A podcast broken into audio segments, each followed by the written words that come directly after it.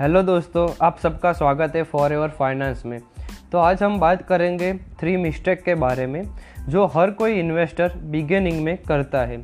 तो पहले मिस्टेक है नेवर टेक अ टिप मतलब जब आप इन्वेस्टिंग शुरू करते हो, तब हर कोई आपको एक टिप देना चाहता है। मतलब आपका नेबर हो, आपका अंकल आंटी ब्रदर आपके कलीग्स या इवन आप टीवी देखते हो C N B C channel ऐसा तो उसमें भी टीवी एंकर आपको सजेस्ट करता है कि ये स्टॉक खरीद लीजिए, ये स्टॉक बहुत बढ़ने वाला है, ये स्टॉक आगे जाके बहुत इंडस्ट्री में अच्छा करने वाला है।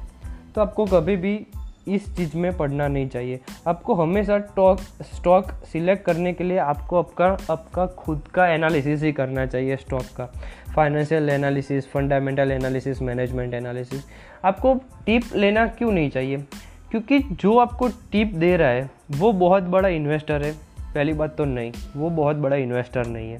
दूसरी बात, उसको बहुत बड़ी फाइनेंशियल नॉलेज है। नहीं, उसको बहुत बड़ी फाइनेंशियल नॉलेज भी नहीं है। दूसरी बात, उसको टिप कहाँ से मिल रही है? तो न्यूज़ से।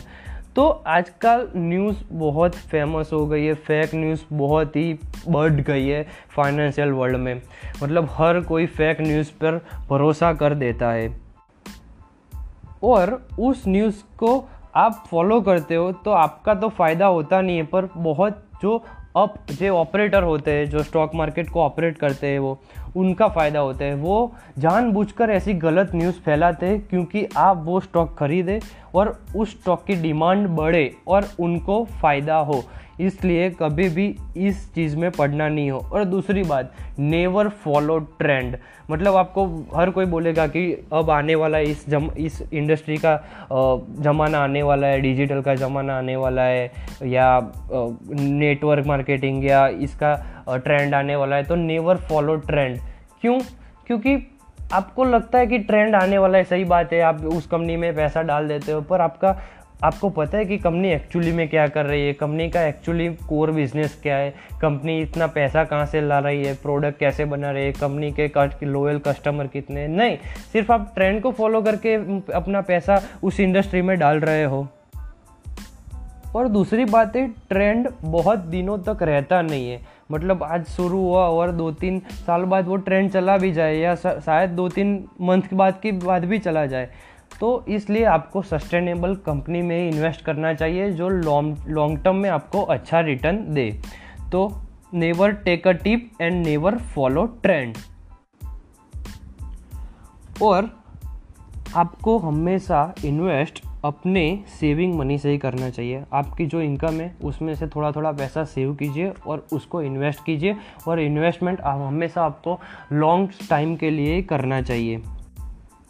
तीसरी मिस्टेक आती है इमोशनल अटैचमेंट विथ कंपनी मतलब आपको कोई कंपनी कोई कार कम कार आपको बहुत अच्छी लगती है तो उस कार में आप इन्वेस्ट करते हो जैसे टाटा मोटर हो गई मारुति सुजुकी अथवा आपको कोई ज्वेलरी अच्छी लगती है तो आप टाइटन में इन्वेस्ट कर देते हो। ऐसा नहीं होता, किसी भी कंपनी के साथ हमको इमोशनली अटैच नहीं होना है। क्यों?